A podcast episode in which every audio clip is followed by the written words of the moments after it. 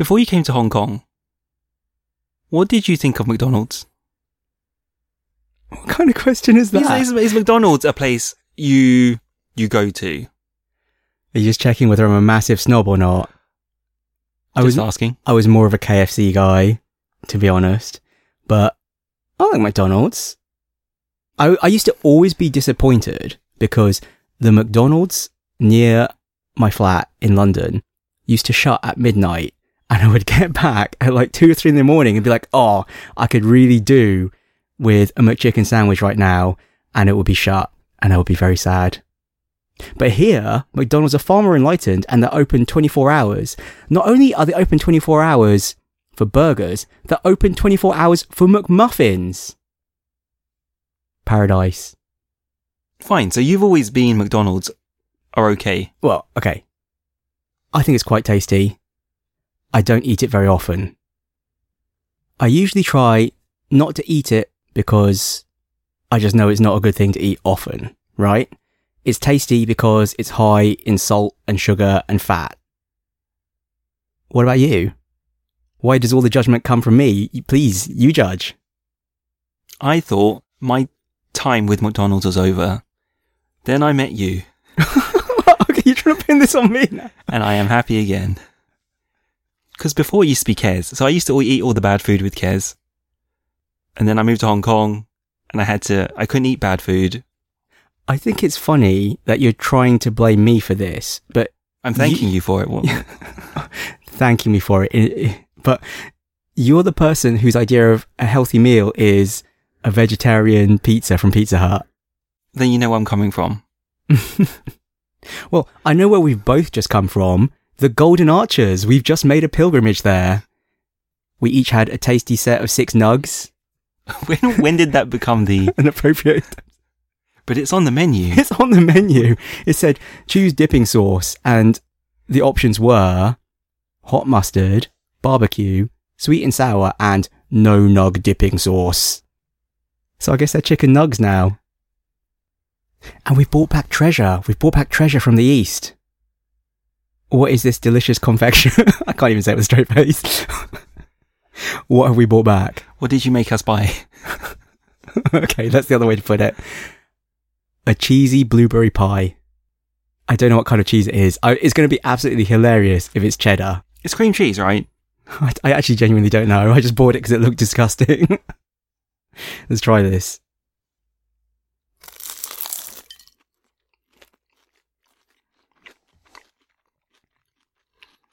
Yeah, it's like totally Philadelphia.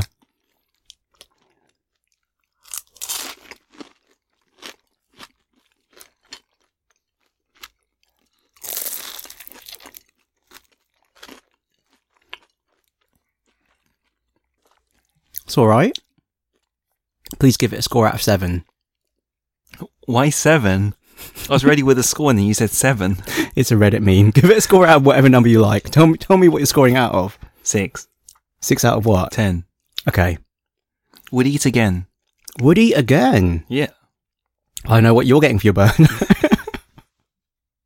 Where's your comment? I've just heard you eat the food, now give me something back. Some nice crunch, good blueberry flavour. The cream cheese is a bit weird. If this was Europe, that would be custard. Who puts cream cheese in a pie? Yes, full custard or just all blueberry. It's weird. Asia's a weird place, man. Asia's relationship with cheese is really odd. Asia does not use cheese the way that the West uses cheese. Like, Japanese cheesecake actually tastes of cheese. A lot of cheesecake tastes of cheese here. It's very strange. It was alright. I mean, I wouldn't turn my nose up at it if someone offered me one. I'm not sure I would go out of my way to buy one again.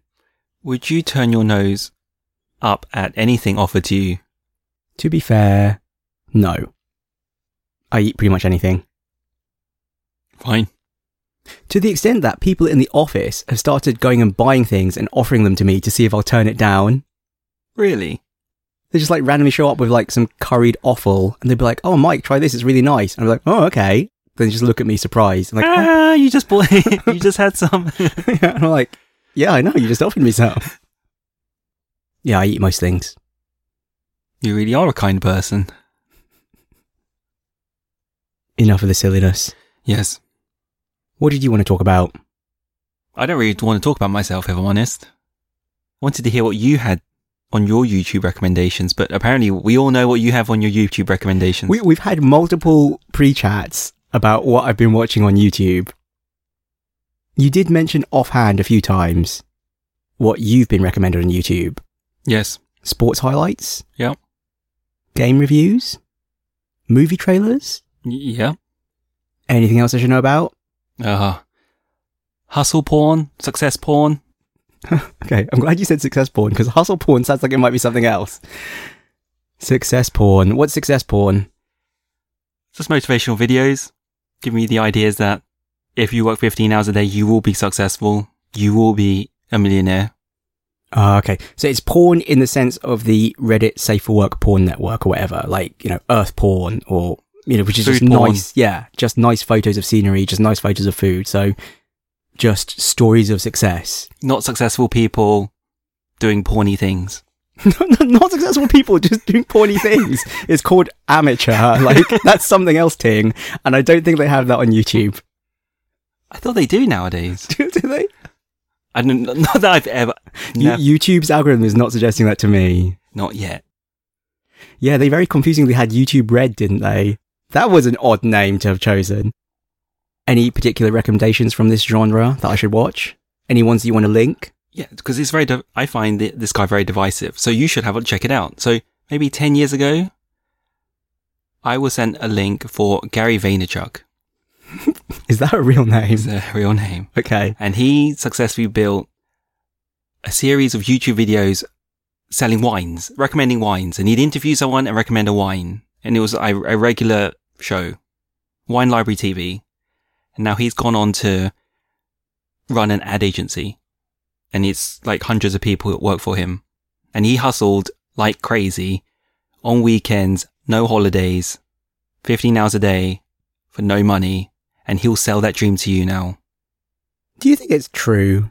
Do you think these stories are true? Do you think the concept of like hustling hard for months and for years and then you'll definitely make it? Well, the definitely bit is the bit in question. Do you think it's true? Yes. Really? I do, yeah.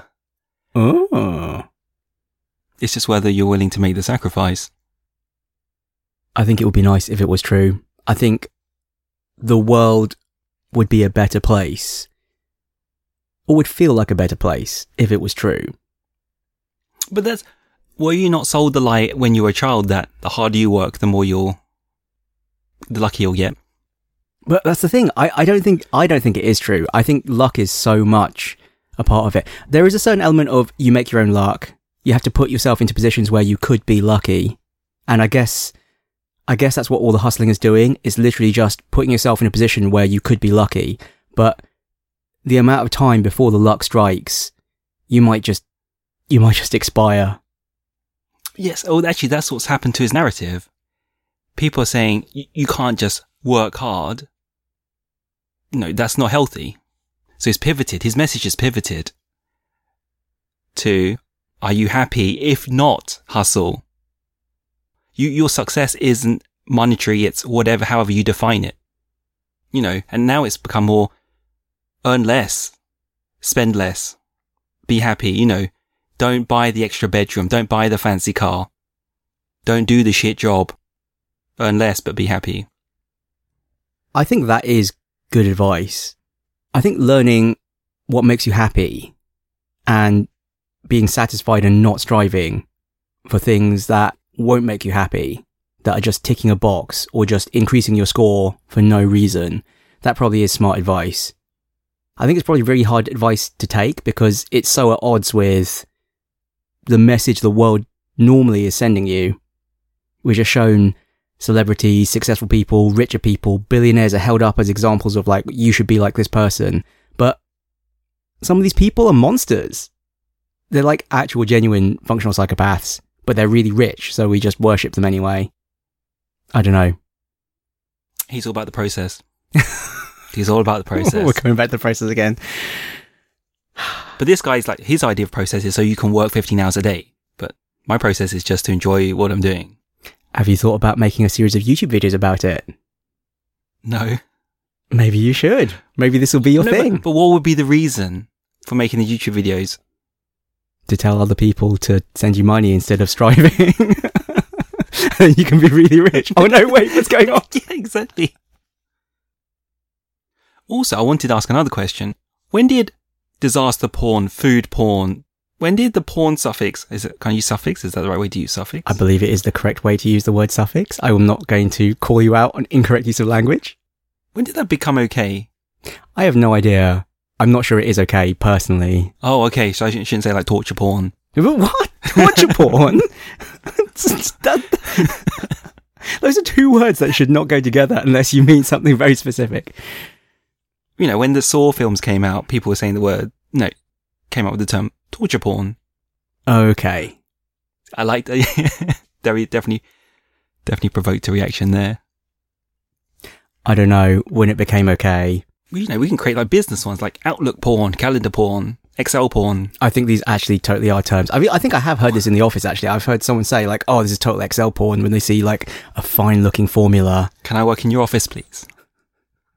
You can, if you can take a pay cut. There's free coffee. There's free small coffee, dogs. There's free coffee. There are dogs and we can talk about porn. So long as it's Excel porn. Best kind. Welcome to Lost Levels Club. Welcome to Lost Levels Club. I have with me tonight Sir Michael. Hello. And myself. Timothy. Hey. Yo. Hey, this is Timothy for podcast porn. Welcome to Late Night Love. I can never do that. I'll never do that. I'll never run that segment of the the station. We did that joke already. Oh, F it. So... What are we going to talk about today? We're tying up any remaining loose ends from 2018, and we're looking forward to the glorious future because 2019 is going to be so much better. Plus 1,000, Sir Michael. You're learning. I just made it up. It's just hope porn. You know, but it's all in language. You know, it's part of it. It's like the choice of words makes all the difference. I should create those YouTube videos, actually. So to start off, the book club retrospective for 2018. What did we play this year? So we started off with Torment, Tides of Numenera, Super Mario Odyssey, then What Remains of Edith Finch, Firewatch, Minute, Prey, and Super Mario Brothers. I'd like to talk about what's most surprising. What Remains of Edith Finch? That really changed what I thought a walking simulator was. It's totally not what I expected. I watched you play Everyone's Gone to the Rapture. And I thought I would... Oh my days, that game is quite slow. I think it doesn't help that that game has the most bizarre control system. The run button in that game is not a button. You have to hold it down and you kind of accelerate to the point that many people didn't realise you could actually run in that game, full stop. And they didn't change that. I think they just added a tutorial to make sure that you knew how to run. But it's a very slow game. It's a very slow game. So what I thought a walking simulator was, you'd walk to a spot and trigger some sort of flashback or audio, but everything, the world around you remains static. But Edith Finch doesn't do that. You trigger a flashback and... How would you say this? They try very hard to make sure that it's still a game. They make sure they use the controls, the way that you're interacting with that game, to immerse you in the game. Rather than just vomiting story at you, like, here's some audio, here's some text. It's a very interactive experience. It's very subtle too. I'm interested that you picked this one rather than Firewatch. Because Firewatch, in many ways,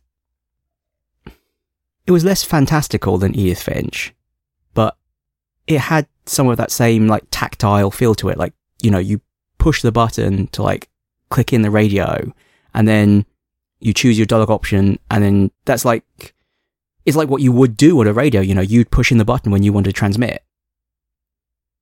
What Remains of Edith Finch? Can we say Edith Finch? Is that just unfair? You can just say Edith Finch. Edith Finch was more fantastical, and that made all the difference. I think when we recorded the Firewatch episode, I mentioned that nothing really happens.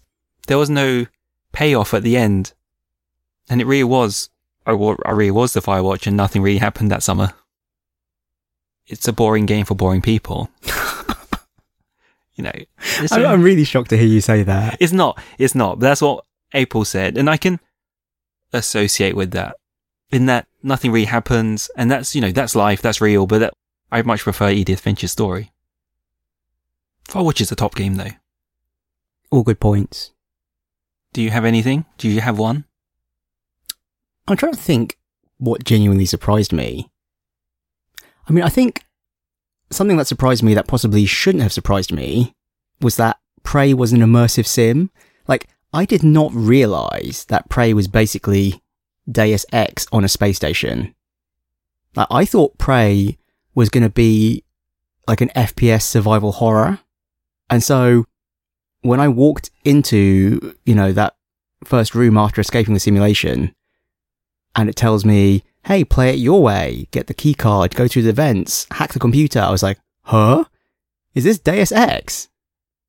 So I probably should have known that, but I didn't. Like, I really went in blind.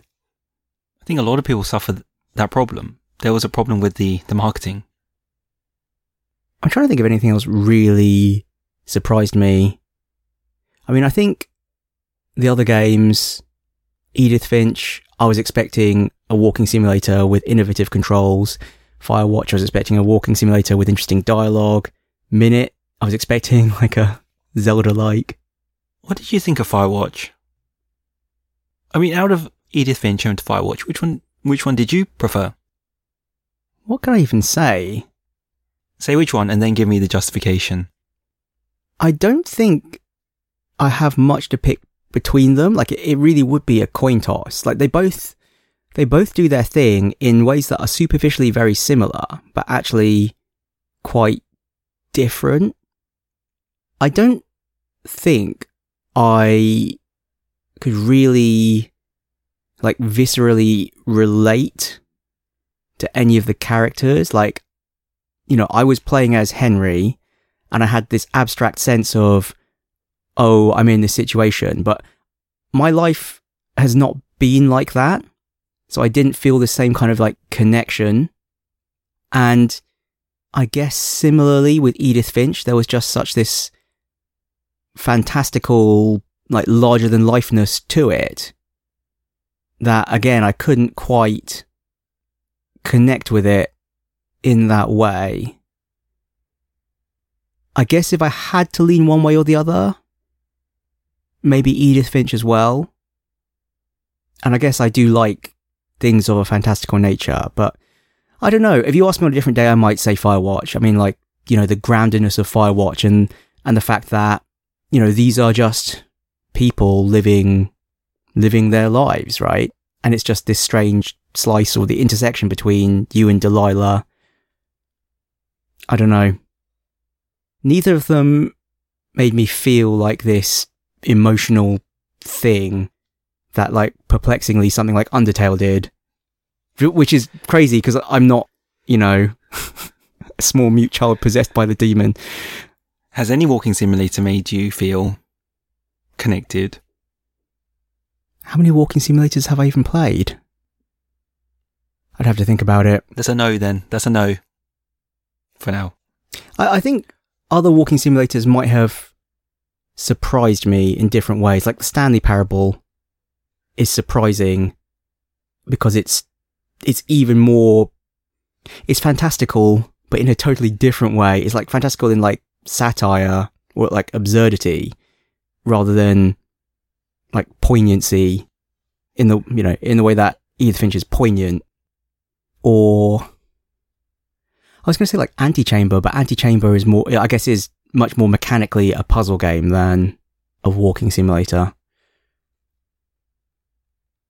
I don't know. I also think none of them really, really surprised me the same way that, say, Her Story did. I actually really liked Her Story. I was thinking back to this year of the book club, and I was thinking we didn't play anything that actually had the surprise and impact on me that Her Story did. Especially the level of conflict where it transpired that we both had totally different interpretations of it. I guess you've still not come round to my way of thinking. It was just, yeah, Her Story was genuinely surprising and made me think. I have one last one, and that's Torment. I can still feel a year later how painful that game was. It was just a slog, right? It felt like you just threw a load of things into a blender and like poured out this slurry. It was just like, what does this game need? It needs a protagonist that does this. What does the antagonist need to do? Oh, they need to be this. You know, we need these romance subplots. We need these like character conflicts. Blah, blah, blah, blah, blah. Just pour it all into the blender, mix it up, pour it out into the mold. Like, I think this is the problem with a lot of Kickstarter games.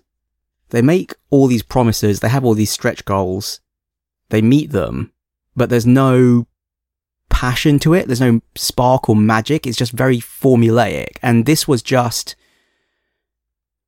trying to recreate Planescape Torment, and it ticked a load of boxes that on paper were required, but it wasn't Planescape Torment. Is that what you were going to say? Or you haven't played Planescape Torment, so I guess. The story could have been edited better, or they should be more brutal with the editing. I'm glad you agree. I thought I was just being an idiot, or, you know, someone who doesn't appreciate CRPGs. CRPGs? Yeah, CRPGs. No, I'd rate it a 6 out of 10. I think if we were to play another one, well, there's obviously Baldur's Gate 2, you're still working your way through it. I have heard that Divinity Original Sin 2 is really good. And that is another Kickstarted one. But I've heard that it is really good. So maybe if we were going to try another one of these games, it should be that one. But it's certainly... well, it would be quite an undertaking. I mean, the good thing about picking something like that for the book club means that we definitely play it, because we have, you know, dates to hit. But it's a hard thing for us to inflict upon ourselves, you know, to commit to playing one of these massive RPGs. It will probably take us 4 to 6 months, and that's like half the year of the book club just gone. That's all I had. Then I think that's enough.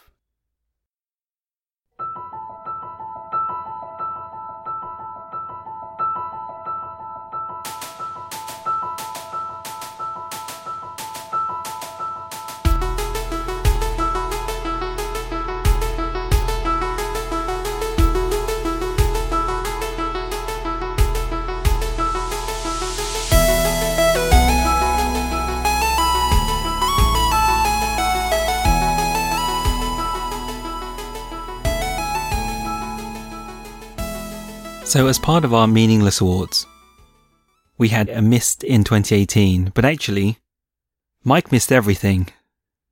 Yep. So let's spend some more time talking about all the things that I missed. You missed them too. You just didn't care as much. Yeah. I mean, we definitely mentioned God of War at length. Is it just that you were too busy? Would you have played it if you had time? No, you know I have this stupid Metacritic system because I really need to keep my backlog in check. Ah, right. So this didn't breach 95. It did, and then it didn't. Whereas RDR2 did. Yes. And that's why you're playing it. Yeah. It really is a burden. I really find if I'm not playing things for a long time, I really don't enjoy them. Because I spend all this time learning the systems, and I get the payoff. If I start learning everything and then don't keep going to earn the payoff, then it's really painful. I think what you've just described is the root of my problem for a lot of these really long games. I mean, this is why I don't want to start something until I know I'm going to be able to finish it. And I just never feel confident about finishing anything now, so I just never start anything. Celeste is the other one I had. I can't believe Celeste was only out in 2018. It really feels Celeste has been out for a long, long time, but I guess it was released near the start of the year. I'm not quite sure why it's so good. From what I've seen, it just looks like an avoid the obstacles platformer with sharp controls, but I don't see what makes it special at the moment. It's very highly acclaimed, so there clearly is something, but I don't know what that something is at the moment.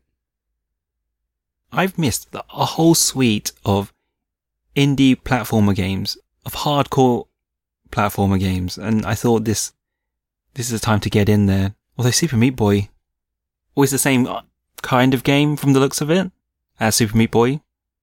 Yeah, that kind of platforming subgenre of indie game with tight controls, avoid spikes. Bleh. It might just be that I'm not a huge fan of that particular platformer subtype. Have you played any? I played Super Meat Boy.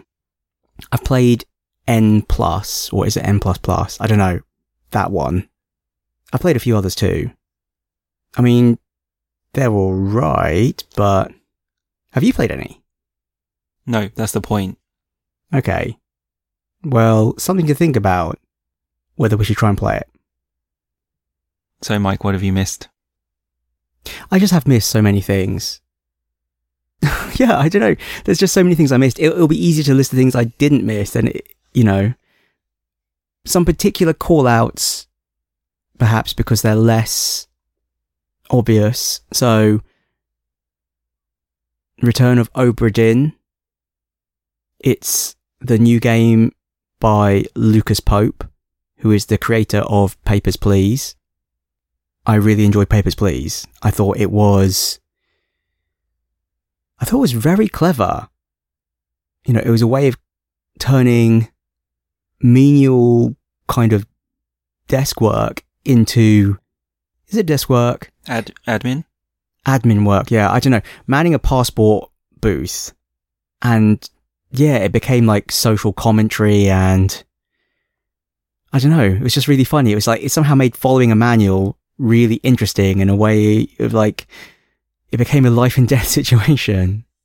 You know, for the people, you had to allow or deny entry into the country. For your own family, that you needed to feed because your income was based on your performance of letting in the right people and turning away the wrong people. So, The Return of the Obra Dinn is his new game. I actually know practically nothing about it. Other than that, it has this, I think they're calling it like one bit aesthetic. I think it's all just two colours with dithering. But I know very little about the actual game itself, and I've missed it. So, at some point I shall try to play it, I imagine.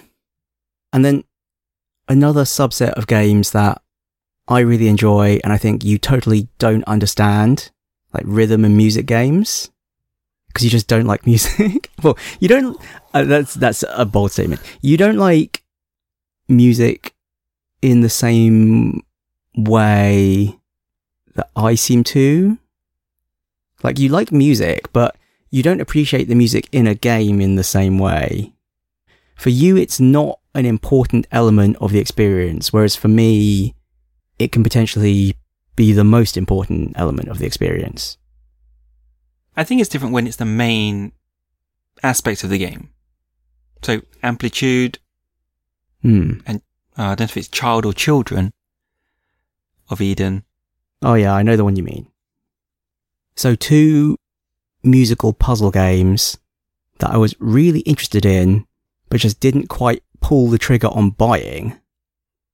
The Tetris Effect, which we actually have talked about a few times, and one that I don't think we have talked about on the podcast, but I'm at least as interested in as the Tetris Effect, which is Beat Saber. So...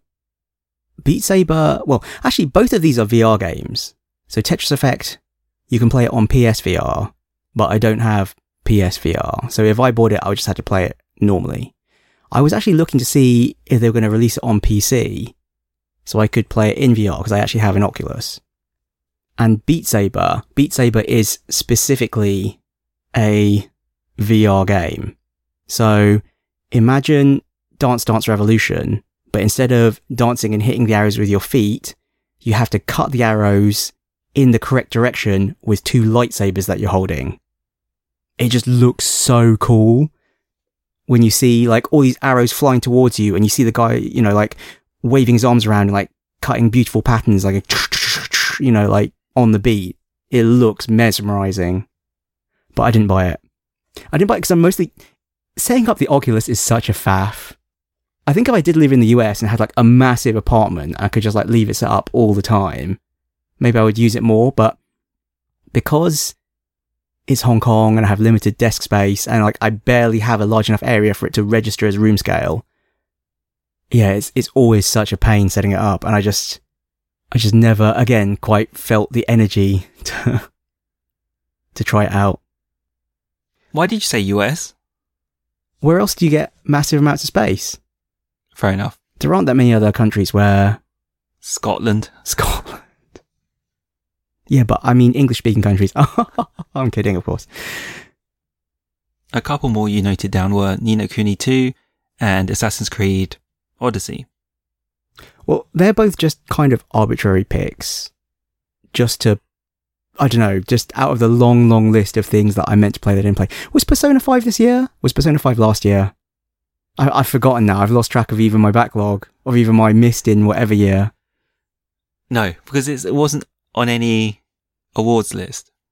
Okay, so that's a missed in 2017, is it? Wow. Just, what's happened to me? I've just like become unmoored in time. I'm actually kind of shocked. It does feel like I've kind of just like lost my grip on like the flow of like media, and like just so much has happened in the world, let alone in computer games, but just like in the world, like just so much is happening like now. It's like, blah, there's this huge torrent ripping past, and like I feel like, yeah, things are just passing me by and I'm just shocked to know. So I missed that one too then, I guess. And there's a whole bunch of others that we've both missed and both didn't even know about. Yes. Where do you get some of these names from? Oh, there's a Guardian Top 20 and also from the Game Awards. Oh, I see. Nominees? Yep. Wow. I'd like never even heard of a bunch of these games. So, Florence, The Messenger, Astrobot Rescue Mission. I missed all of those too. But we can talk about them very quickly. Do you have anything to say about them? We watched some of the trailers. Yeah, but Florence is made by the creators of Monument Valley. So it has a heritage? Pedigree? Pedigree is a better word. And... The Messenger? I don't know who made it. It looked vaguely like Ninja Gaiden, but then with this multi-dimensional aspect... I don't know. We're completely unqualified to talk about these games. Astrobot Rescue Mission. Have you seen the Playroom game? Have you tried it on your PlayStation? Oh, I have tried that actually in a shop.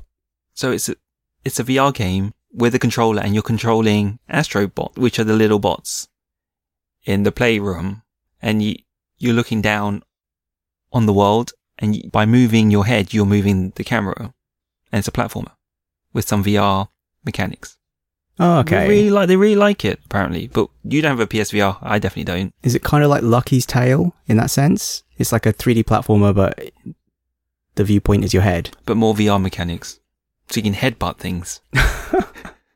I'm a fan of headbutting things. Okay. That's it. One last comment. It's actually really hard being knowledgeable in everything these days. I think it's always been very hard to be knowledgeable in everything, but even in the field of computer games, it's definitely becoming very hard to keep up. There is just so much stuff coming out. Like, don't ask me about Fortnite. Don't ask me about esports. And that's a big thing, right? That's a big famous thing. Don't ask me about League, Dota, Hearthstone. What about artifacting? Don't ask me about Artifact, but no one cares about artifacts, so it's fine. Yeah. Well, that was a damp squib. But that's fine. That's the past. Let's look forward.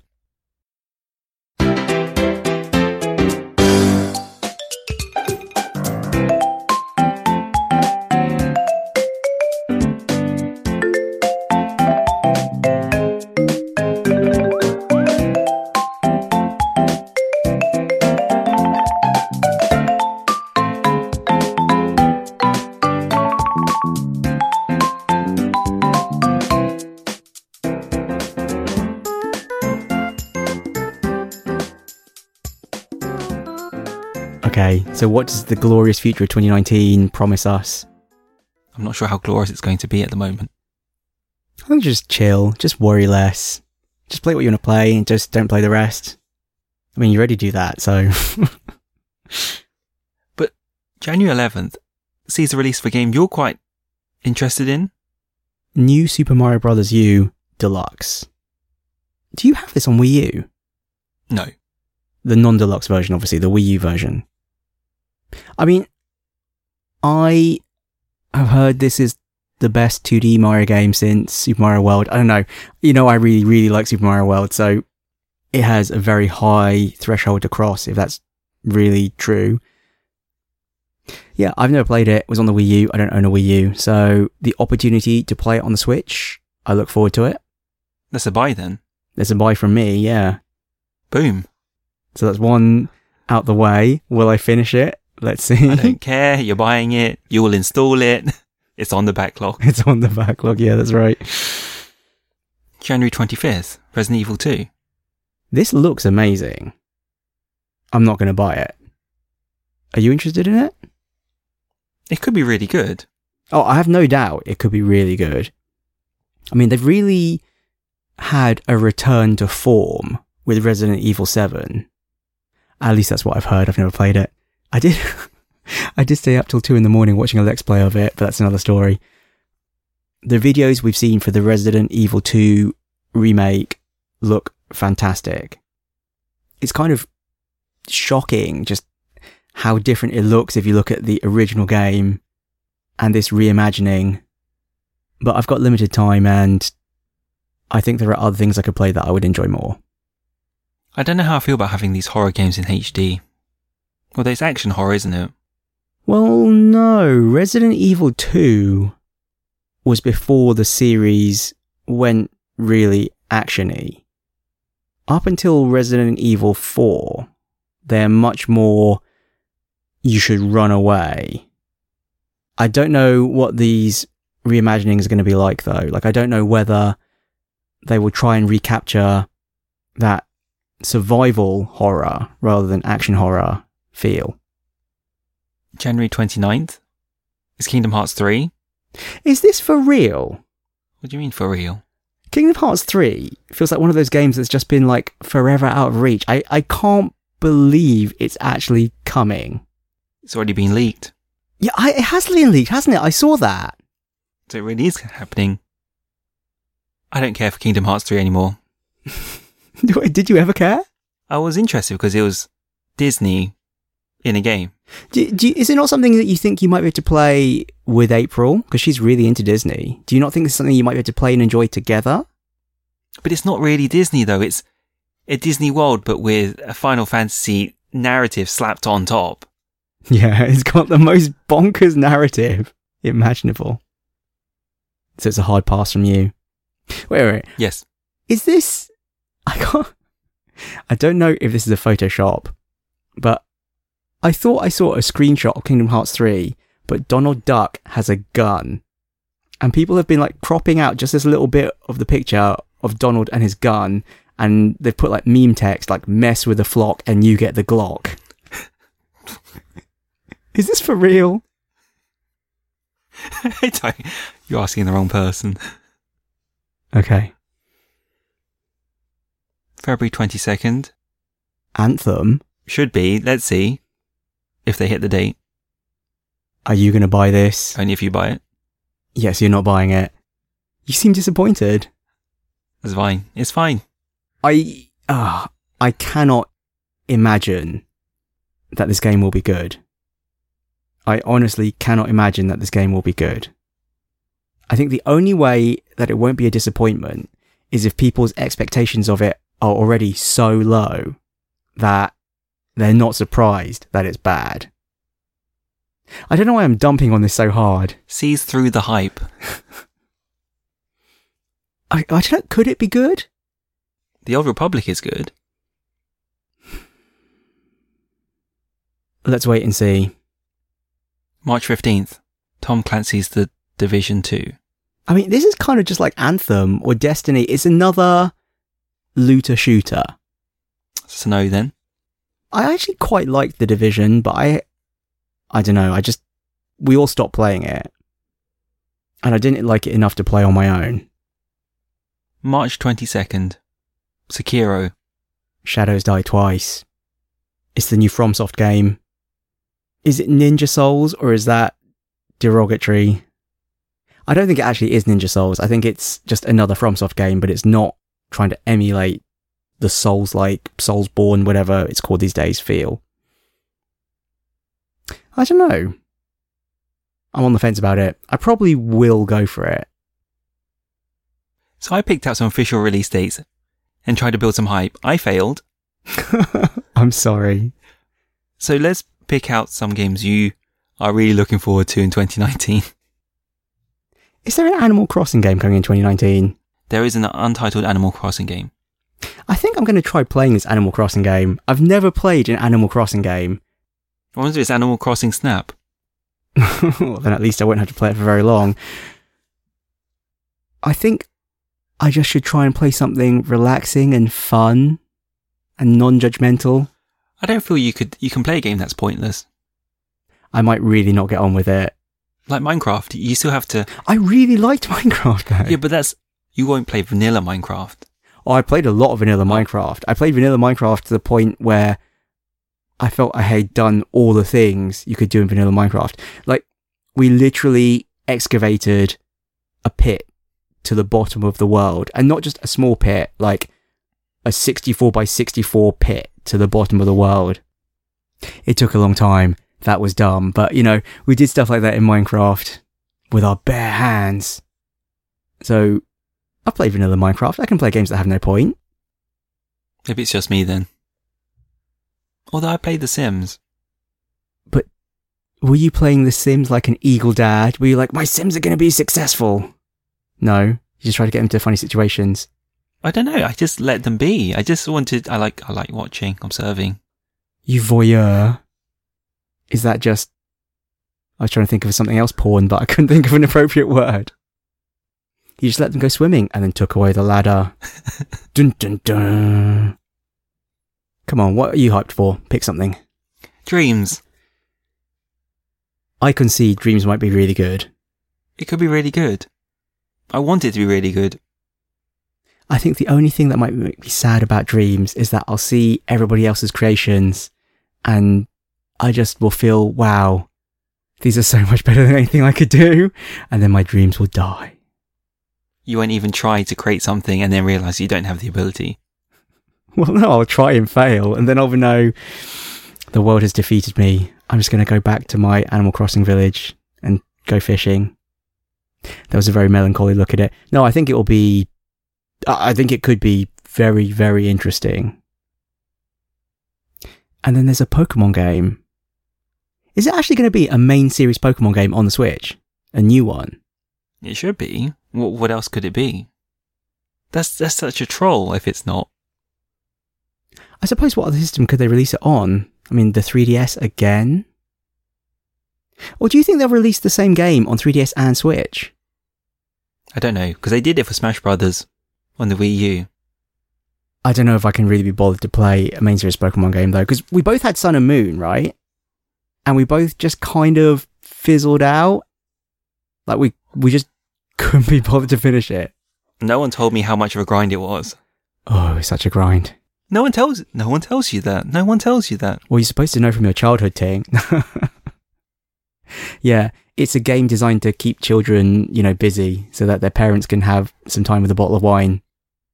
So you don't care for this game. Why are you talking about it? I don't know. I just thought I might drum up some excitement. You never know. I think I really like the idea of playing a Pokemon game, but when I actually ever play one, I'm just like, oh yeah, can't be bothered. This is why I didn't buy Let's Go. I am interested to see what they make of Last of Us 2. It looks really dark. Because there's like a religious cult. Are you going to buy this one? I'd like not to. I hope it's not that good. But if it could, it's probably going to be really good. Wow. We're both having a... Despite the promise and like energy and hope that this episode started with, we're both like very slowly like ploughing into the ground. Okay. If I have infinite time and I break a leg, I really hope I break a leg. I really want Last of Us 2 to be good. I want Dreams to be good. And Resident Evil 2 to be good. Yeah, it feels like we're just like dreading that there'll be all these really amazing games that we're going to miss again. That's the reality. But, you know, that's the beauty of Naughty Dog and their storytelling, is that they'll create hope in this, this atmosphere of utter despair, hopelessness. Did you finish Uncharted 4? No. I feel that's somehow like a metaphor for your life. Just can't finish stuff. You were unable to finish the game about Nathan Drake being a parent. Did you watch The Road? No, I didn't watch The Road. Is it really depressing? I've heard it's really painfully depressing. It is painfully depressing. Should I watch it? Don't watch The Road. Don't watch The Road. But I really thought The Last of Us would be like The Road. But it was quasi-upbeat? Yes, it was. Just enough. Just enough in a, well, the world is doomed, but at least... There's a giraffe. But there's a giraffe. Hello, it's the happy giraffe. Don't mind me. Exactly. I took a girl to watch The Road, and it was terrible. After the film, we had nothing to say to each other. It's that bad a film. You're just left with despair. So I shouldn't watch The Road. Definitely don't watch The Road. Yeah, don't think of it. Don't have a film night and put The Road on. So watch The Road if you're feeling too happy and you somehow need to be brought down. Yes. You'll never be in that position, so it's fine. Yeah, I can't say. I can never imagine myself in that position. Help me here. So what's your 3? For next year? Yes. Oh, geez. I don't know. Why don't... I gotta admit, when I looked at this section of the show notes, I was just thinking, it's a whole load of sequels that I'm not sure I care about that much. Like, what am I excited for? What am I excited for? I think, in the end, the thing that I end up being excited for and enjoy next year will be something that surprises me. I don't think it's going to be one of these sequels. Like, The Last of Us, I like The Last of Us, but it wasn't like, oh, this was the greatest game ever. You know, I liked it, but it wasn't as if it changed my life. I think that's unfortunately, that's how hype works. You only know about sequels. Any new IP we won't see until it happens. We won't know it's good until it happens. So I think I'm hoping more for one of those to come out the woodwork and surprise me. Smash in the face. Smash me in the face. Yeah, you know, like, what will be my Slay the Spire of 2019? What's Jonathan Blow doing? What is Jonathan Blow doing? Do you know what? Sorry, minor tangent, but when Black Ops 4 came out, Jonathan Blow just posted a load of videos of him playing, like, Blackout Solo and just winning. And I was just like, geez, man, Jonathan Blow is like me if you multiplied all my stats by like 2. He's like a better programmer and like a better gamer. I'm just like, geez. Good thing he doesn't have a podcast. Oh, yeah, well. You know what, actually, one of the most farcical things I saw was Jonathan Blow doing a Q&A after a stream. I wonder if I can find this on YouTube or something. And someone said to him, do you ever suffer from imposter syndrome? Like, how do you deal with it? And he was like, no, I've never suffered from imposter syndrome. And I was just like, oh, jeez. Wow. So his brain obviously works quite a different way to mine. Wait, you suffer from imposter syndrome? Oh, like, all the time. But the best defense is a good offense. Sadly, no. I'm all about radical honesty here, remember? Everyone knows exactly what I'm thinking. That's how you catch them off guard. Yeah. I'm just like, oh, I'm just not sure I'm good enough for this job. But you should give it to me anyway. Okay. Something I have hopes for. The Outer Worlds. It's a new RPG. Looks kind of like a similar setting to Borderlands, but it's not. It's a completely different IP. And it's made by the people who made Fallout New Vegas. And in fact, I think that's the team that made the original Fallout. Yes, it's in the promotional video. That's why I know it. That might be interesting. Yeah, a proper RPG. A proper RPG with proper dialogue stuff. This is the sort of game that I tell everyone I really enjoy and will probably never play. But you'll install. But I'll install it and it will go on my ever-growing backlog. And I guess other things I should be looking forward to are all the games I said I was looking forward to in 2018 that didn't actually release in 2018 and are thus just rolled over 2019. You had a lot. I just picked too many. I just got greedy. Good. You were excited. Well, I was excited. Now I'm just jaded. We did take a year. So, say, Phoenix Point, System Shock. I did say The Last of Us 2. I'm still waiting for Mario Maker on the Switch as well. But I suspect that I enjoy watching other people, mostly Carl Sagan 42, playing Mario Maker more than I would actually enjoy playing Mario Maker myself. So on Reddit, do you ever read about how people play games? No. I think I'm much less meta than you. So you don't think about what games you're playing now, how many games you should be playing right now, what mix of games you should be playing? I think that if I overthink it, it will just cease to be fun. But maybe I should think about it a little more.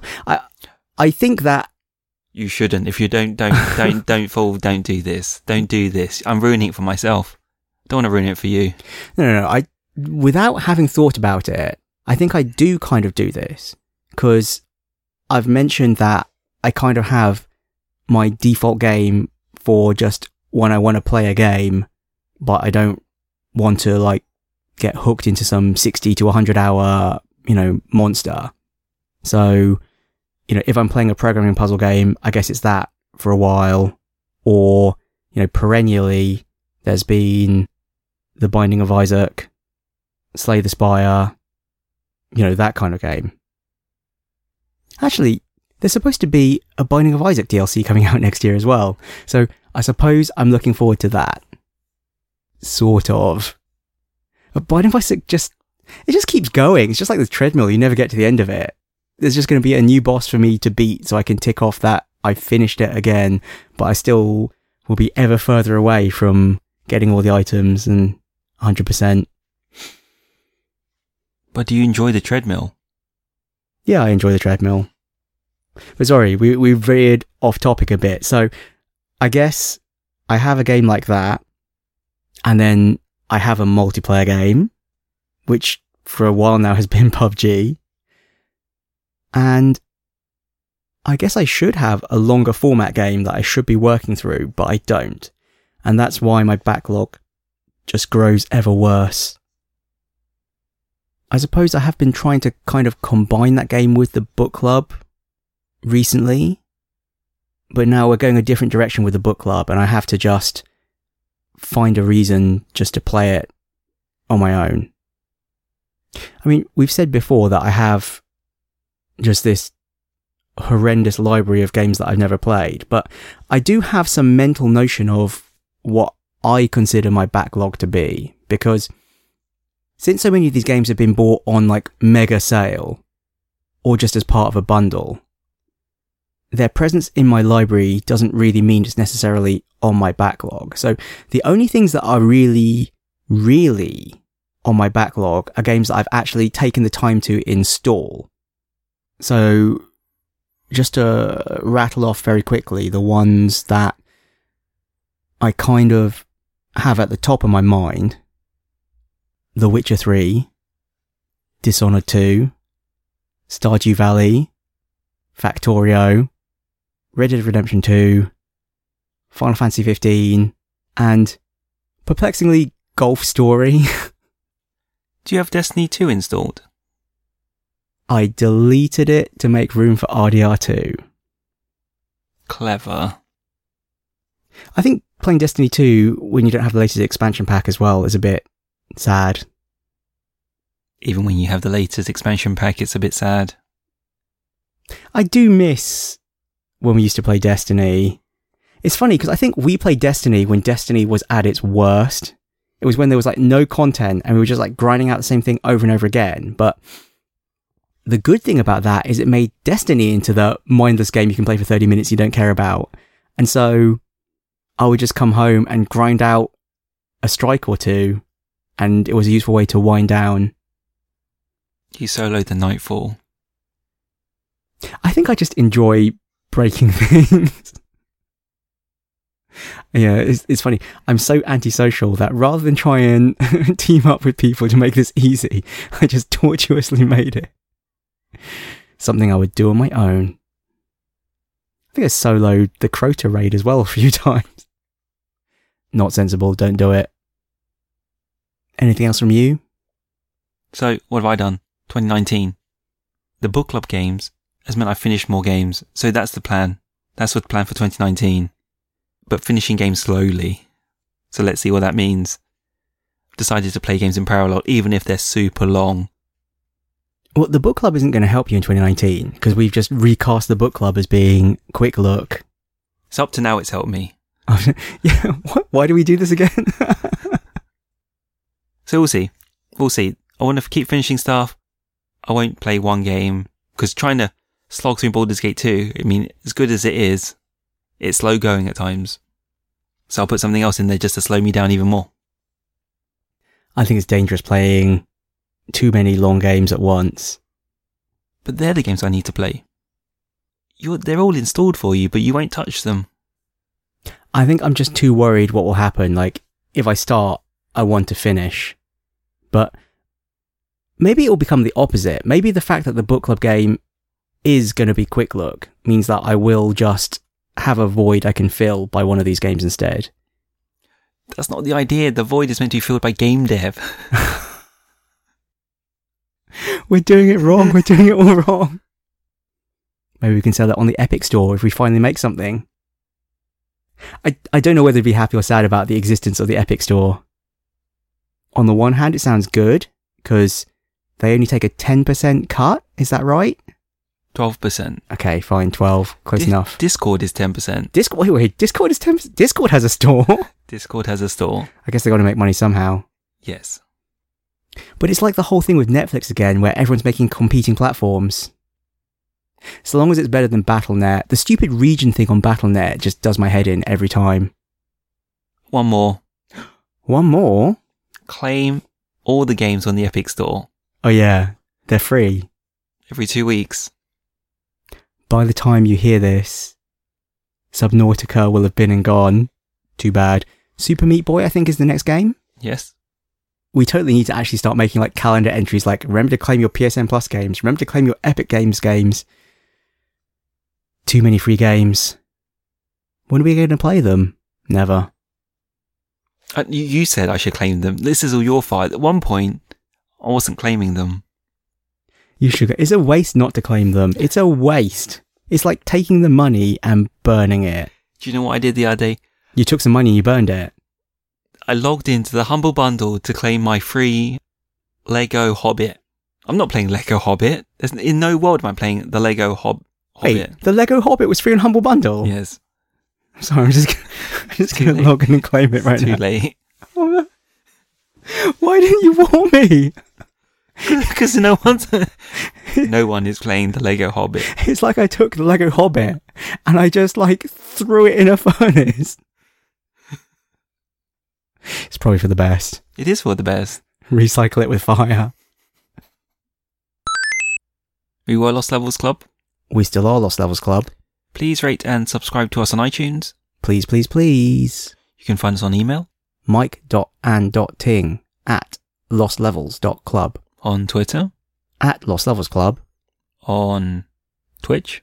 And YouTube as Lost Levels Club. On Reddit? /r/Lost Levels Club. On Facebook? Oh yeah! As Lost Levels Club. Do we really need to list all of these? I don't know. I'm trying to see if you give me a hint. You can find us graffitied on a wall down the road as... Jeez, at least we're not on Google+. We'll probably be gone by the time you hear this podcast. So Michael, what are you grateful for?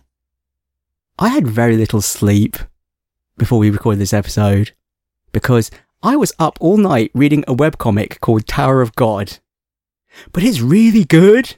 So I'm grateful I discovered this webcomic called Tower of God. So Michael says bye. Bye-bye.